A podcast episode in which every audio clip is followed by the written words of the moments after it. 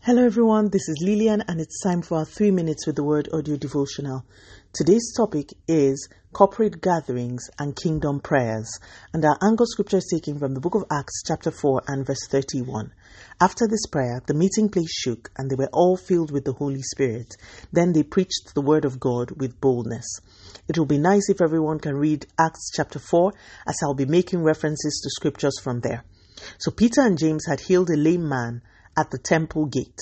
The healing had caused an uproar in the city because the lame guy was well known by many. It was, as the Bible described, a notable miracle.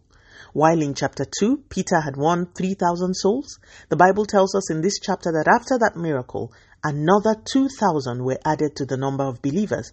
So these guys were obviously still filled with the Holy Spirit. Anyway, out of envy, Peter and James get arrested and are warned sternly by the authorities to stop preaching anything that has to do with Jesus, which sounds a bit like the world some of us live in now. But I digress.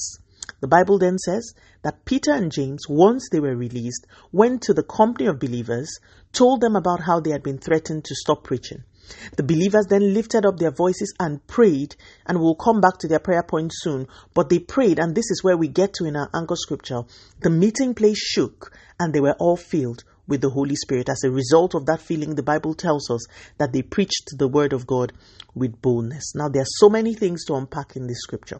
But first, let's see what the content of their prayer point was. If you read verses 29 and 30 especially, you will see that they prayed for boldness to preach the word in the face of adversity and threats from the authority.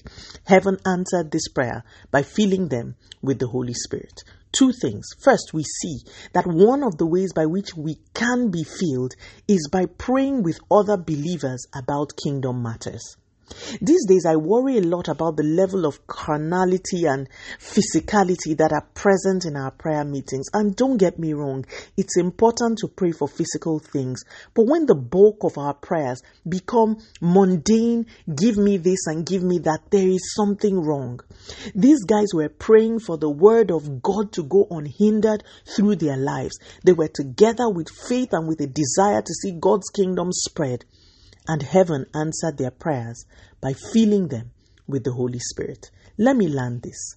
First of all, similar to Acts chapter 2, which we've dealt with, we see a group of believers gathered not for the sake of physical acquisitions or prayers for breakthrough and lifting for lifting's sake, but for kingdom prayers. Both times, Acts chapter 2 and now Acts chapter 4, the actors did not have to specifically pray for the infilling, but they got filled anyway. If we will experience the infilling of the Holy Spirit with all of its benefits, we must not neglect the place of corporate kingdom prayers. There is power when like minded believers gather and pray for the furtherance of God's kingdom. Secondly, the infilling gave them boldness, and I'll take this point in the next episode by God's grace because we are out of time. Let us pray. Father, in the name of Jesus, thank you so much for your word. Lord, please give us the grace to see the value and to participate and engage in corporate gatherings where we pray kingdom and advancement prayers. Continue to take all the glory, Almighty God. In Jesus' mighty name, we have prayed. Speak to you again soon. If you are blessed, please drop me a line on audiodevotional at yahoo.com or on our website at www.3minutesaudiodevotional.com. You could also follow us on Facebook, Instagram, YouTube, and Twitter a three minutes audio devotional, remember, wrapped up in God's Word is all you need for your change to come.